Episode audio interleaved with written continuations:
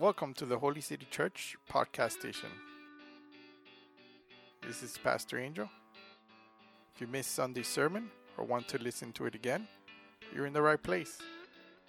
We're glad that you can take the time to catch up as we go through God's Word together. So I hope you're ready. But if you're not, grab your Bible. Let's get ready for what God has in store for us today.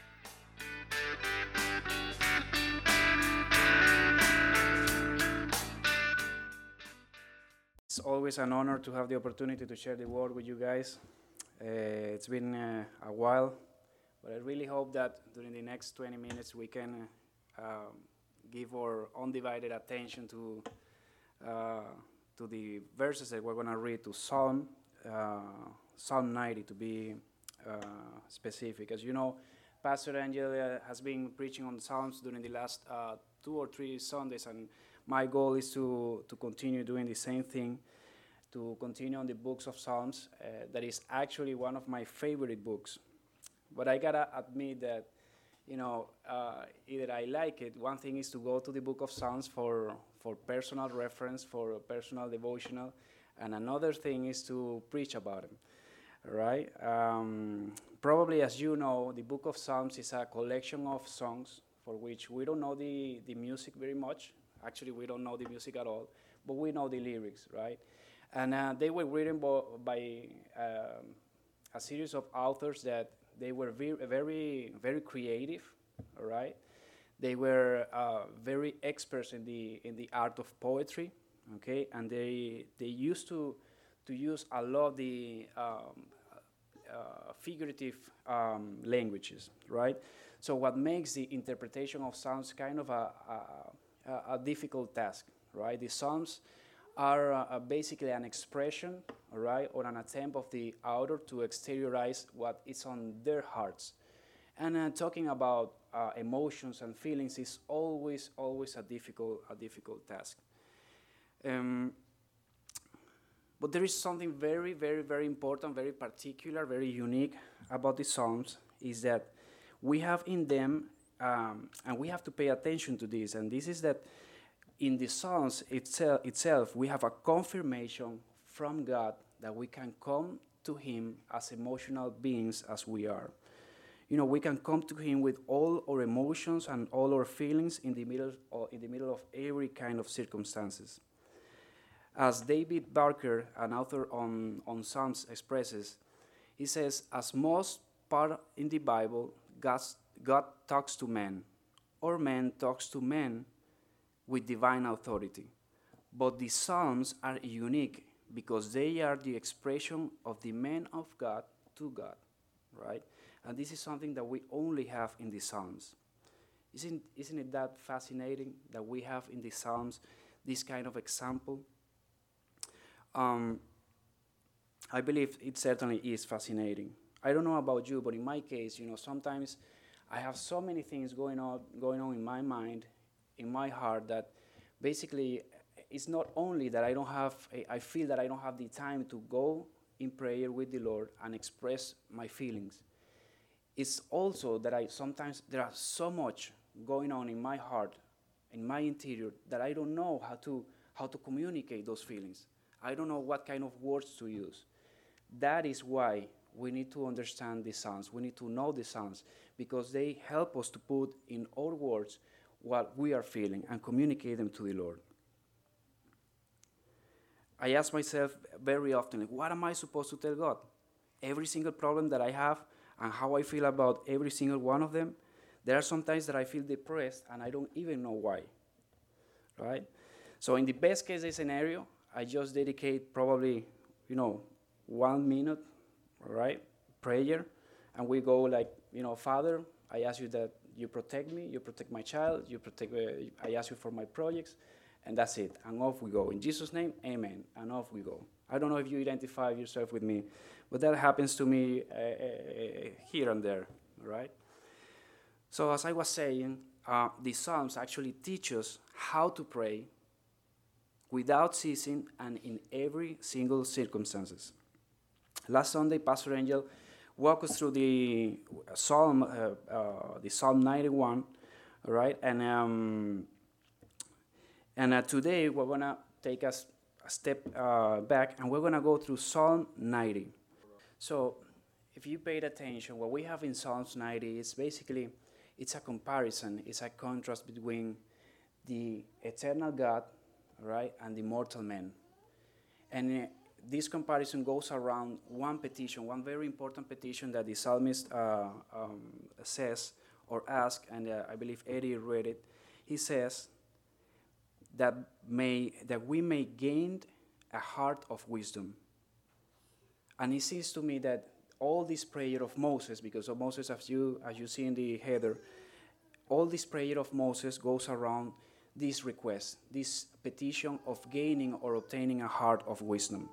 When we, when we read the psalm, we can appreciate that the author not only strategically he selects the words, but also the order in which he places the words are part of his message, are an important part of his message. In, in this psalm, I can, I can uh, clearly appreciate at least three movements, all right, that we, I have called them three R's of the uh, prayer Moses, all right, of uh, Moses' prayer. Three R's of Moses' prayer. Let's see if we can, uh, uh, if you can show the presentation there, uh, Angel, just to see the, the title, right? We, that I, wanna, I want us to memorize these three R's of Moses' prayer. And the first R is going to be the first section that we read, that Trace read, right? It says, Lord, you have been our dwelling place in all generations. Before the mountains were brought forth, or even you had formed the earth and the world, from everlasting to everlasting, you are God. You return man to dust and say, Return, O children of men, for a thousand years in your sight are but as yesterday it, uh, when it is past, as a watch in the night. You sweep them away with a, as with a flood. They are like a dream, like a grass that is renewed in the morning.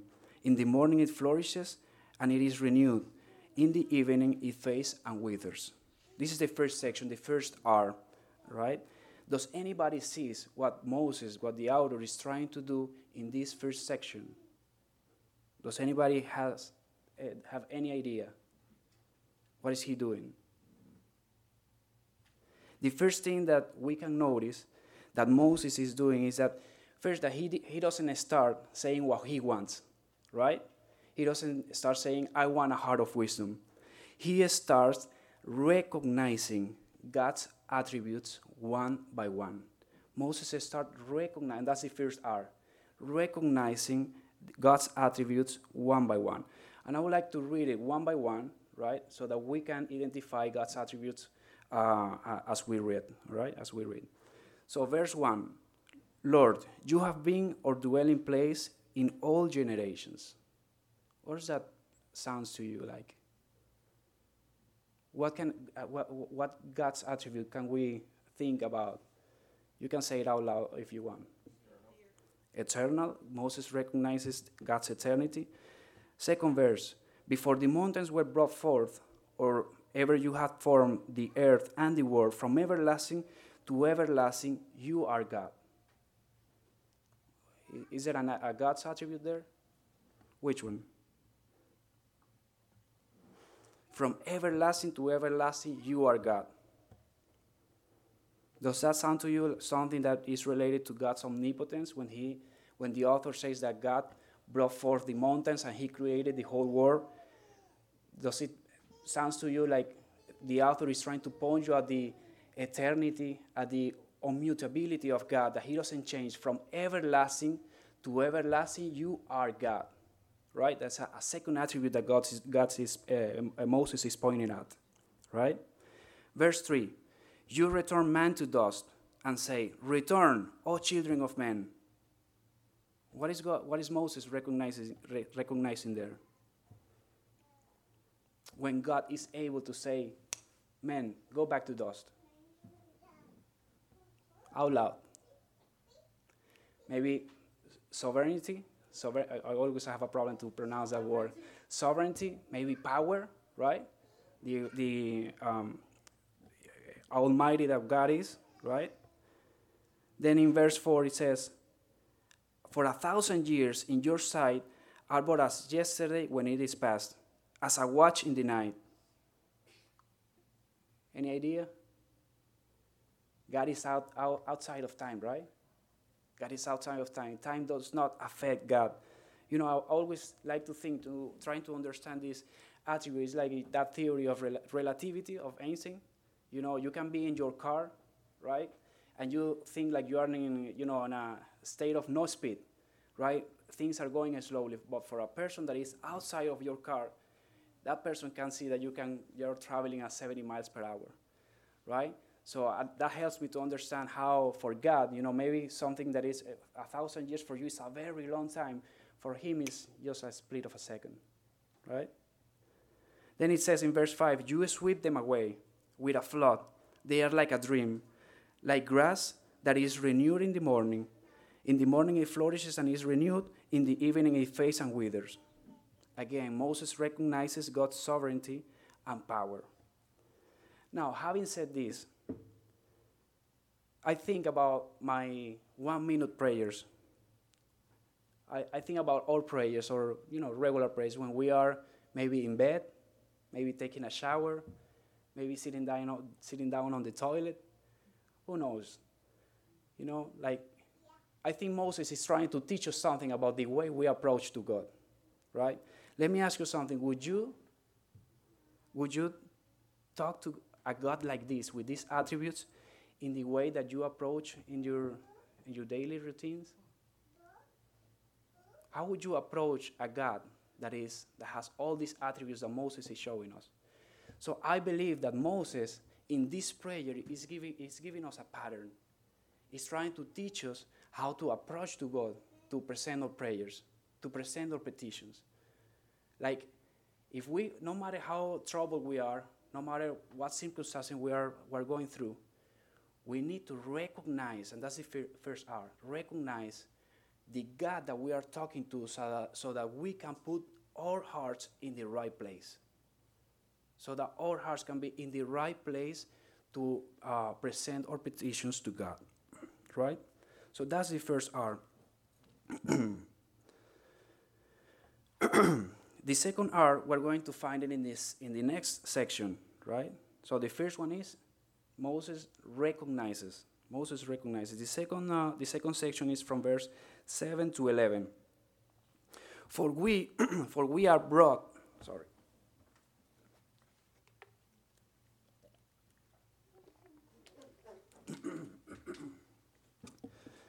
for, for we are brought to an end by your anger. And let's pay attention how the, how the author, Moses, changes. He's now not talking about God, but he's talking about we, about myself. For we are brought to an end by your anger. By your wrath we are dismayed. You have set our iniquities before you, our secret sins in the light of your presence. For all our days pass away under your wrath. We bring our years to an end like a sight. The years of our life are 70, or even by reason of strength, 80. Yet their span is but toil and trouble. They are soon gone. We fly away. Who considers the power of your anger and your wrath according, according to the fear of you? Allow me to ask to, to read this portion from the from the in, uh, from the New International uh, Version, right?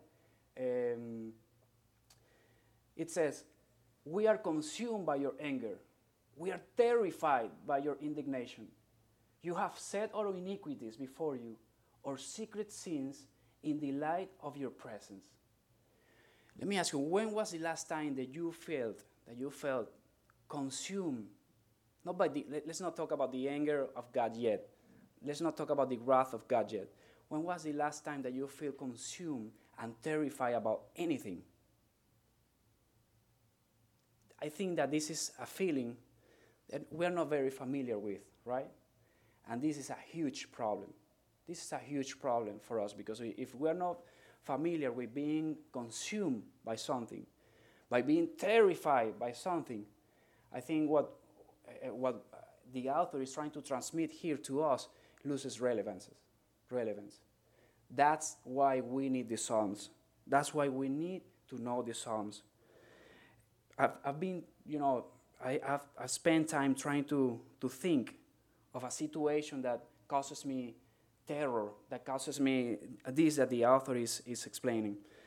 And uh, the only thing that I can think of, besides preaching, the only, the only thing that I can think of is those scenes in which a, a, a criminal is you know, being persecuted by police officers, and all of this sudden he's cornered, right? And you know, dozens of cops, you know, get at him. They pull, they reach out their guns, and he's like, right? Uh, that is, if he only moves an inch, he's gonna feel the sound and the power of maybe hundreds of bullets going through his body, right? I, I, I think that's, that's what I would call, you know, feeling terrified, being consumed. You know, in, in my country, maybe, you know, if, the, if you corner a criminal and the, the criminal reaches out for his pocket, I know that the, story is going to be completely the opposite. It's everybody around running away, right? Because it's, eh, you know, it's crazy. But that, that, that's the only thing that I could imagine that is terrifying, right? But think for a minute, think for a minute, what would being or feeling consumed by the anger and the, and the wrath of God be like? Maybe like being on a furnace, like in the story of Daniel's friends. Maybe like being in a lion's den. Maybe in our days, it would be like being executed in a very painful way, like being set fire upon, maybe drowned or decapitated. However, there are missionaries today that are willing to go to places like North Korea, Afghanistan, Africa, and they are willing to expose themselves to that kind of risk.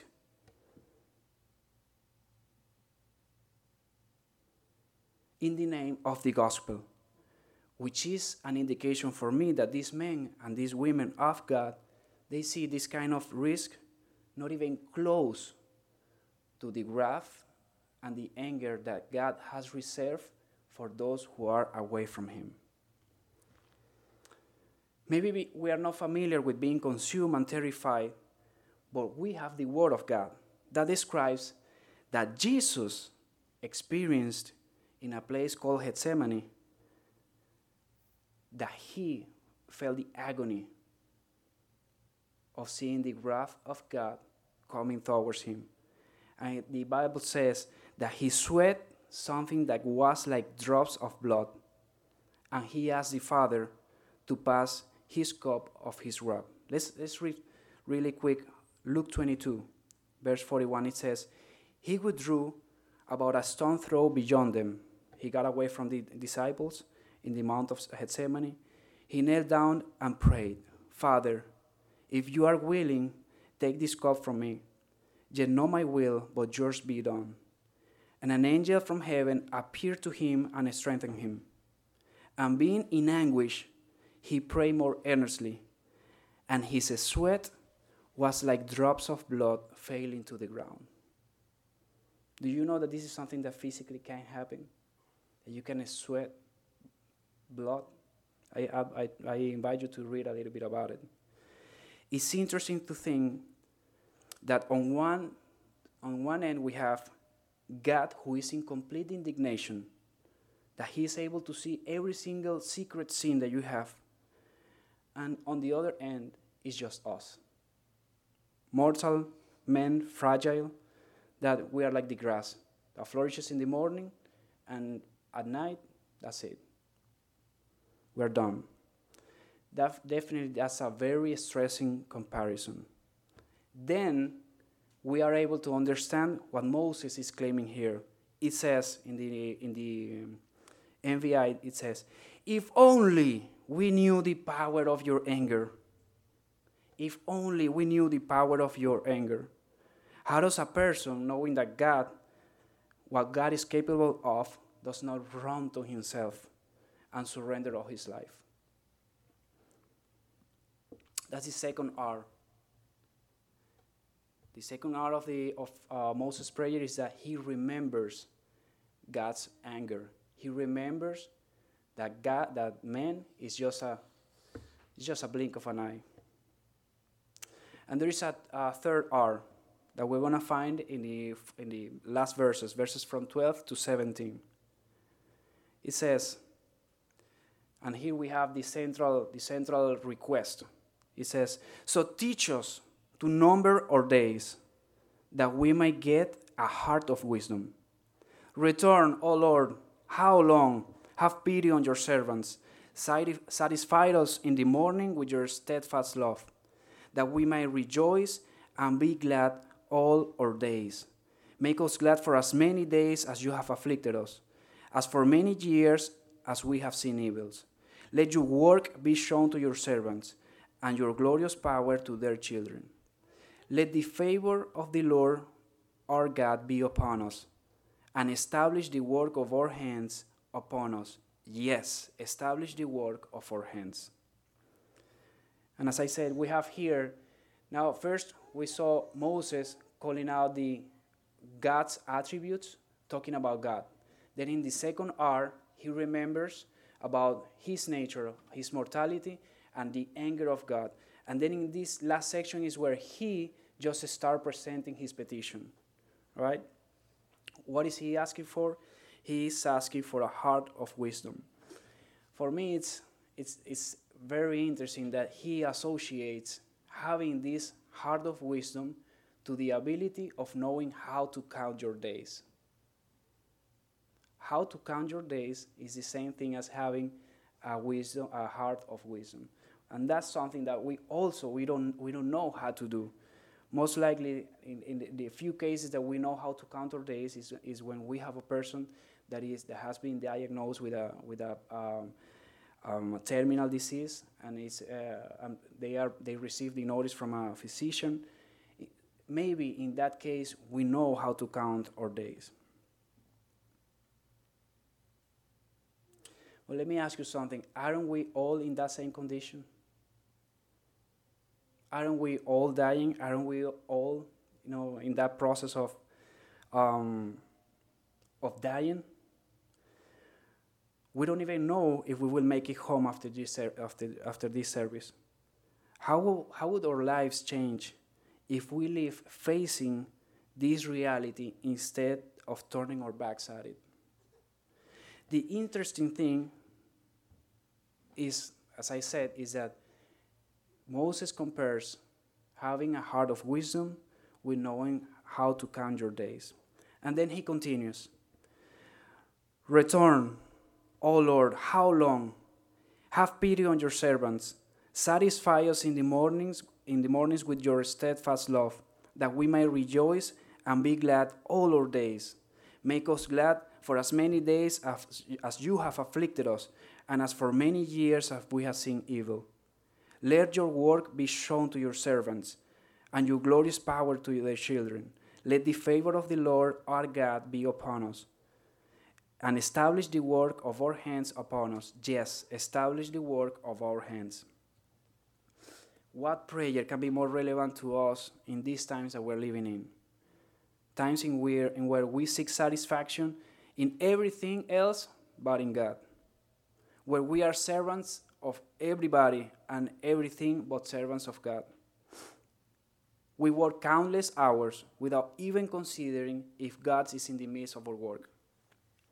Corey and I, we have been reflecting on this psalm during the last weeks, and in this particular section, we have found a treasure because we feel exactly like that. Like the world is pushing us to work count a very large number of hours. You know, the, the word pushes you to, to distract you from, from what God wants to do with your life. So, we ask the Lord, thanks to this section that we read, we ask the Lord that He can give us a heart of wisdom to satisfy, satisfy us with His love, to allow us to see His work in our life, and finally to affirm and establish the work of our hands.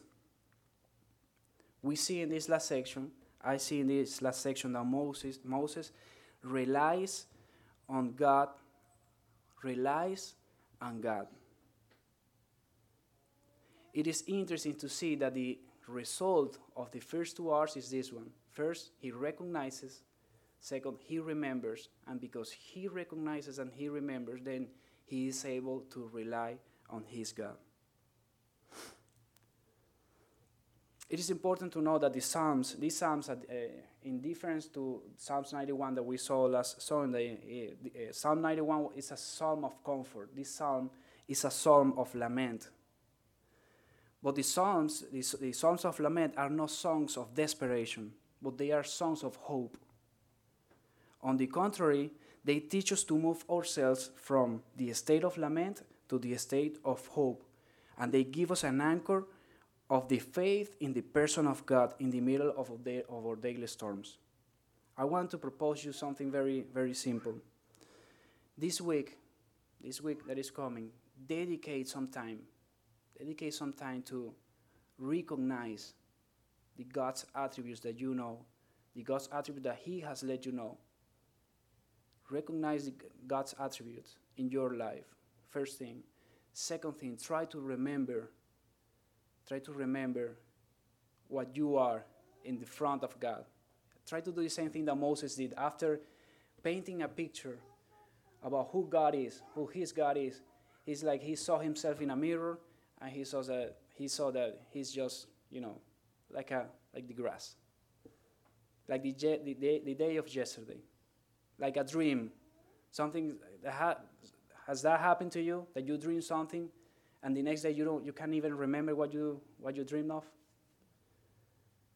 so that's exactly what moses did he recognizes his god he remembers that he's, he's nothing in front of him and in in the third place he relies on his god he asks god to teach to teach him he asks him to satisfy him he asks him to um, affirm the work of his hand to see God's grace. And after you reflect on these things, I invite you to do something like, like this, this man of God did. They put them on writing. It's, for me, it's, it's, it's something that I, it's hard for me to believe that men in this kind of pain, this kind of tribulation, they took the time to write down what they felt.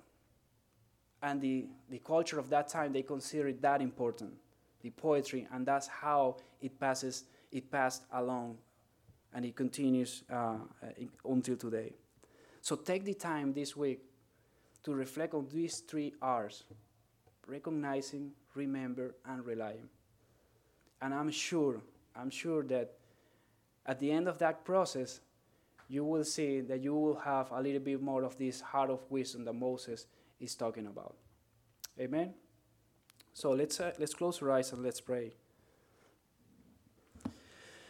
Father in heaven, we thank you for this day. God, thank you for having the opportunity of, of reading, Father, with my brothers and sisters, this treasure that is your word, Father. God, uh, allow us to, Father, to, to meditate, to reflect on it every single day, Father. Father, we don't want to waste not even one day, God, of knowing you, God. It's, it's amazing, God, how you have taken the initiative, Father, to put something like your word at our reach so that we can know you, God. Father, you have wanted, God, that we know you as you are, God.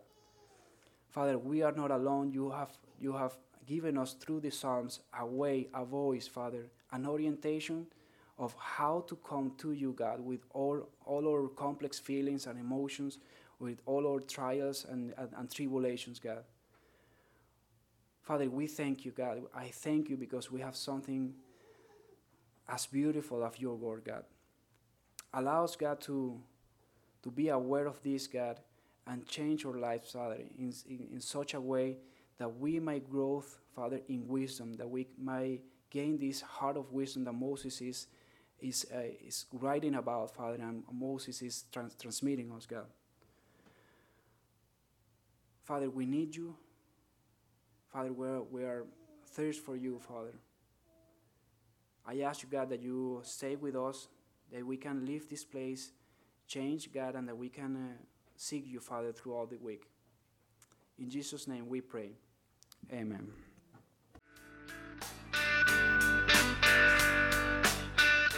Hope you enjoyed this week's sermon.